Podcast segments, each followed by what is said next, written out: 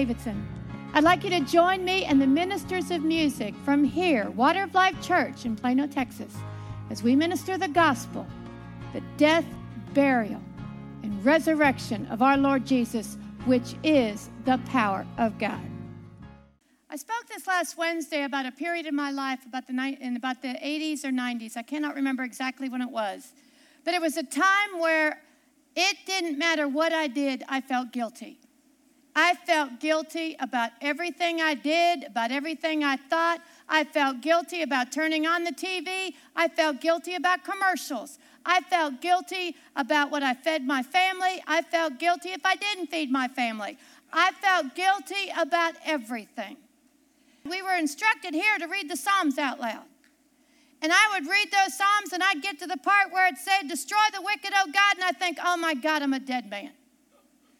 And I would just burst into tears because I knew I was the wicked one in Psalms that was going to get it.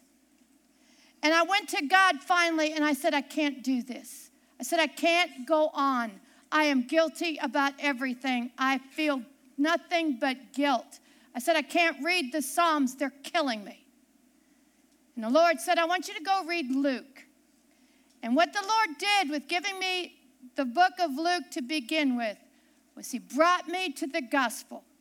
When God was finished with me, giving me the revelation of the gospel, and that's an ongoing process, by the way.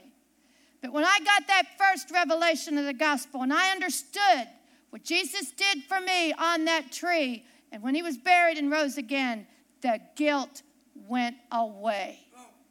There is no guilt today. None. None.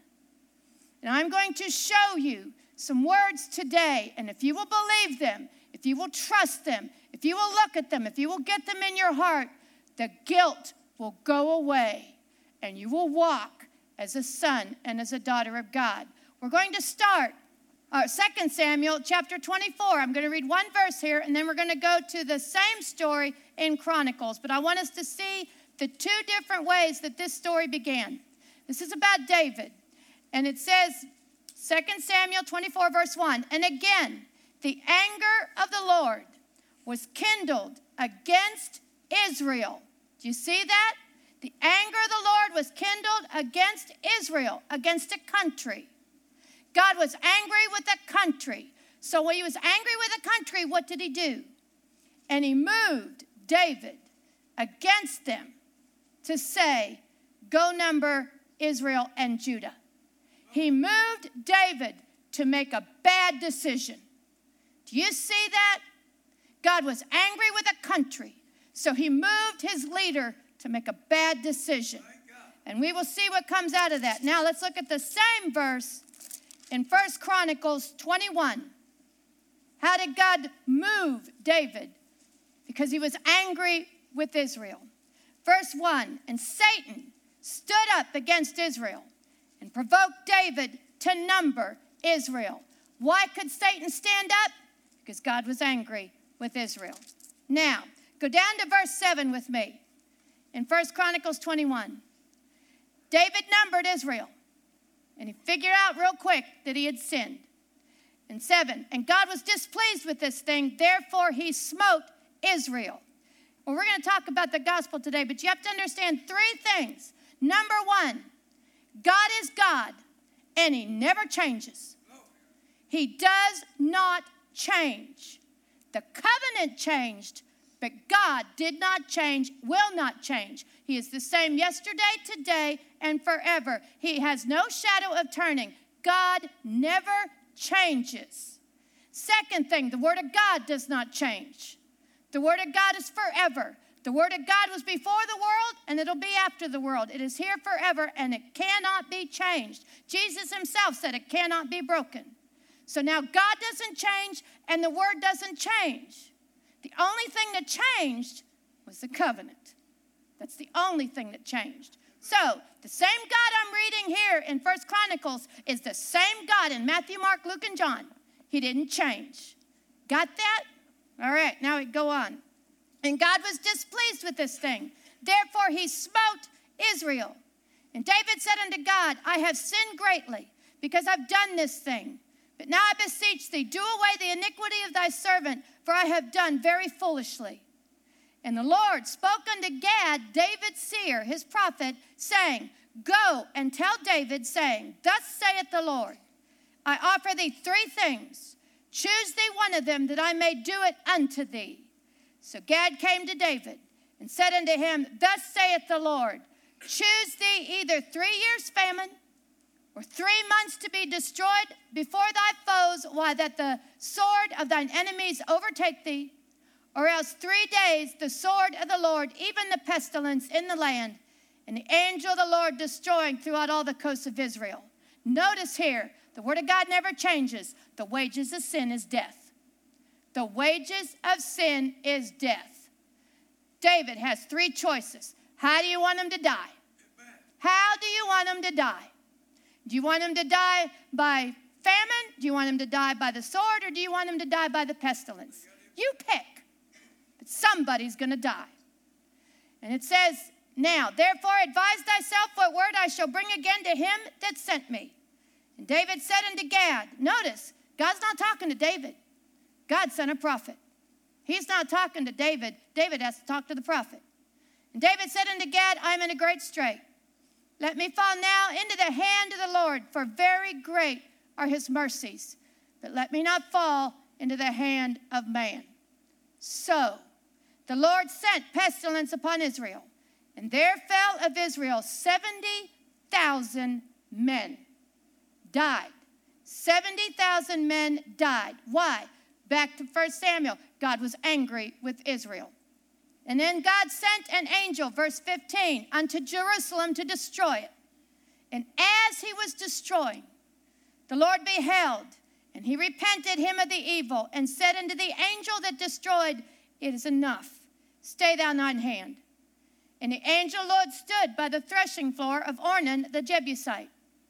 And David lifted up his eyes and saw the angel of the Lord stand between the earth and heaven, having a drawn sword in his hand, stretched out over Jerusalem. Then David and the elders of Israel, who were clothed in sackcloth, fell upon their faces. And David said unto God, Is it not I that commanded the people to be numbered? Even I it is that have sinned and done evil indeed. But as for these sheep, what have they done? Let thine hand, I pray thee, O Lord God, be on me and on my father's house, but not on thy people, that they should be plagued. And the angel of the Lord commanded Gad to say to David that David should go up and set up an altar unto the Lord in the threshing floor of Ornan the Jebusite.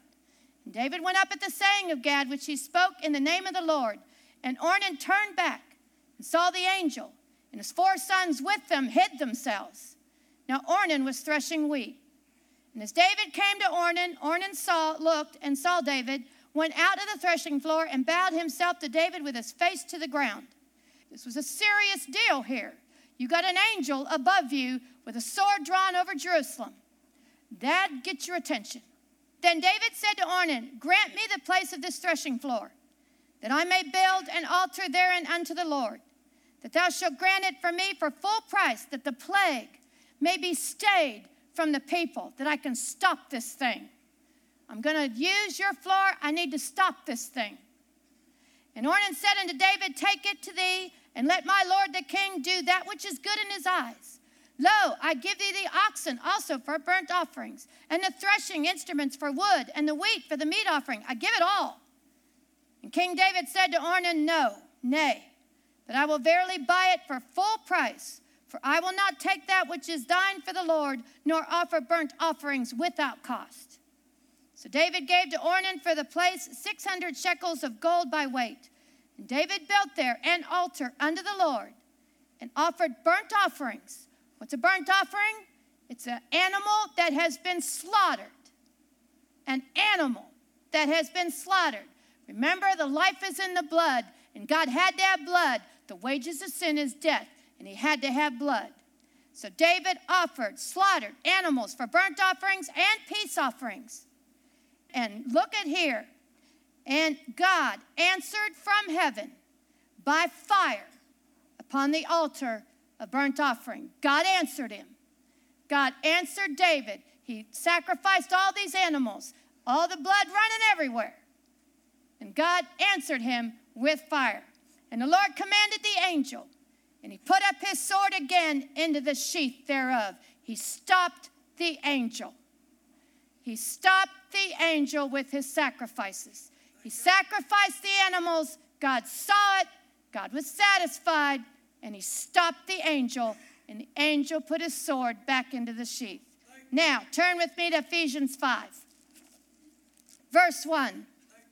Be you therefore followers of God as dear children. Verse 2 And walk in love as Christ also has loved us. And look at this next statement. How did he love us? And has given himself for an offering.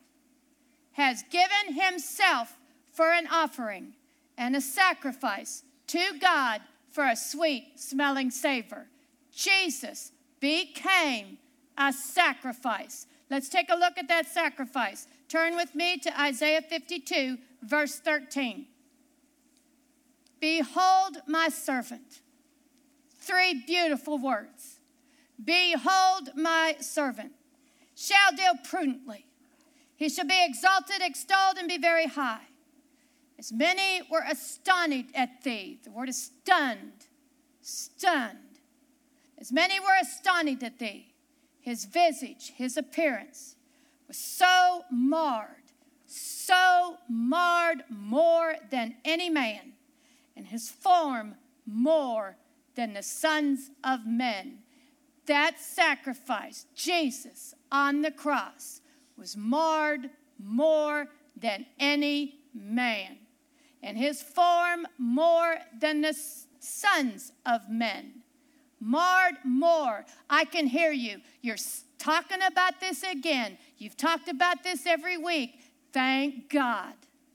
Thank God. We are going to look at the body of Jesus on the cross. We're going to look at that sacrifice. But I don't like when you talk about every bone out of joint and the pain that he went through. I understand that. But there will be a day when you can look at that cross and Jesus on it, and it'll be the most comforting thing you have ever seen.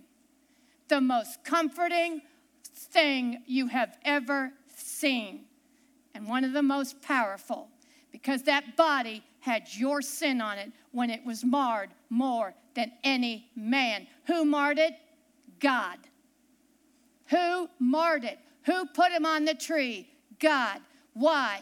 To take our sin on his own body. Jesus, who loved us, who loved us, gave himself as a sacrifice, a sacrifice for us, and his body became marred more than any man. Let's go on. So shall he sprinkle many nations.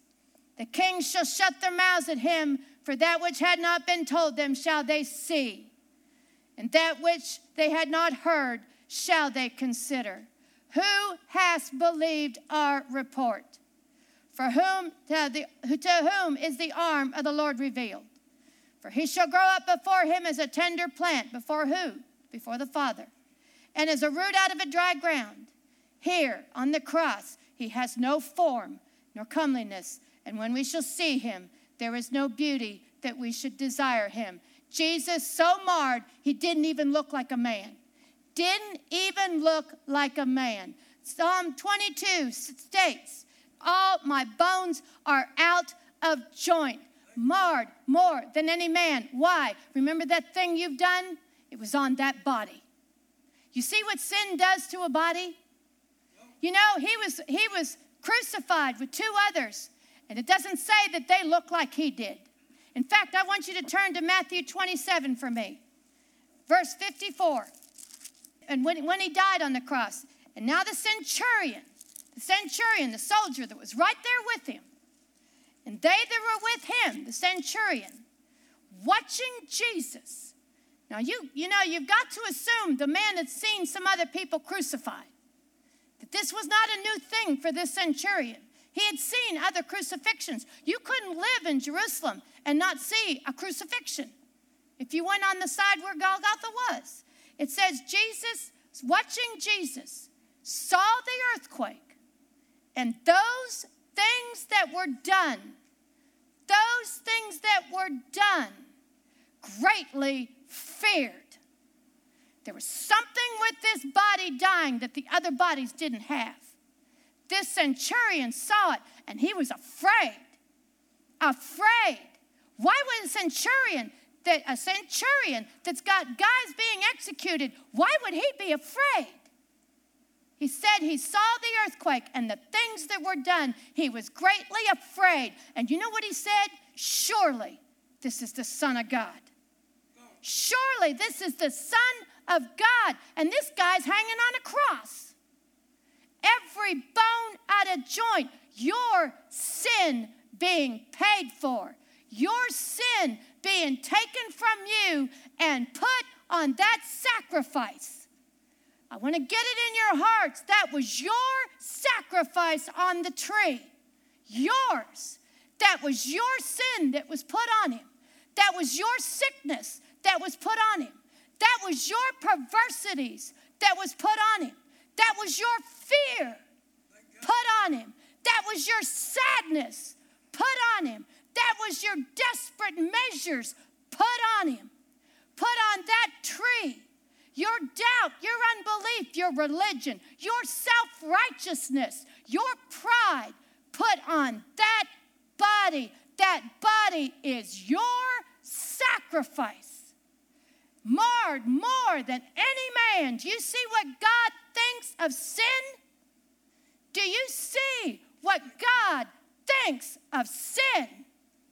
Jesus was sin. He that knew no sin became sin, that you might be the righteousness of God. That's what God thinks of sin. And Jesus became your sin. Now, in the story of David that we read, God accepted David's sacrifice. How do you know? Because God sent fire on the sacrifice. What did God do with your sacrifice? What did He do with your sacrifice? Was it accepted? Was that sacrifice accepted? Let's go back to Isaiah 53, verse 10. And yet it pleased, oh Lord, to bruise him. It made God happy that Jesus became your sin. It made God happy that Jesus was marred more than any man for you. Don't forget that was your sin on him your sin on him. It says, Yet it pleased the Lord to bruise him. He has put him to grief. Well, now shall make his soul, Jesus' soul, an offering for sin. He shall see his seed, he shall prolong his days, and the pleasure of the Lord shall prosper in his hand. He shall see the travail of his soul and shall be satisfied. God was satisfied with the sacrifice made for you. And by his knowledge shall my righteous servant justify many for he shall bear their iniquities. The next verse, therefore will I divide him a portion with the great, and he shall divide the spoil with the strong. Because he has poured out his soul unto death, he was numbered with the transgressors. He bare the sin of many, made intercession for the transgressors. What happened here? God was satisfied and he raised Jesus from the dead. He raised Jesus from the dead. You know what happened when he raised Jesus from the dead? He told you, Your sins are forgiven.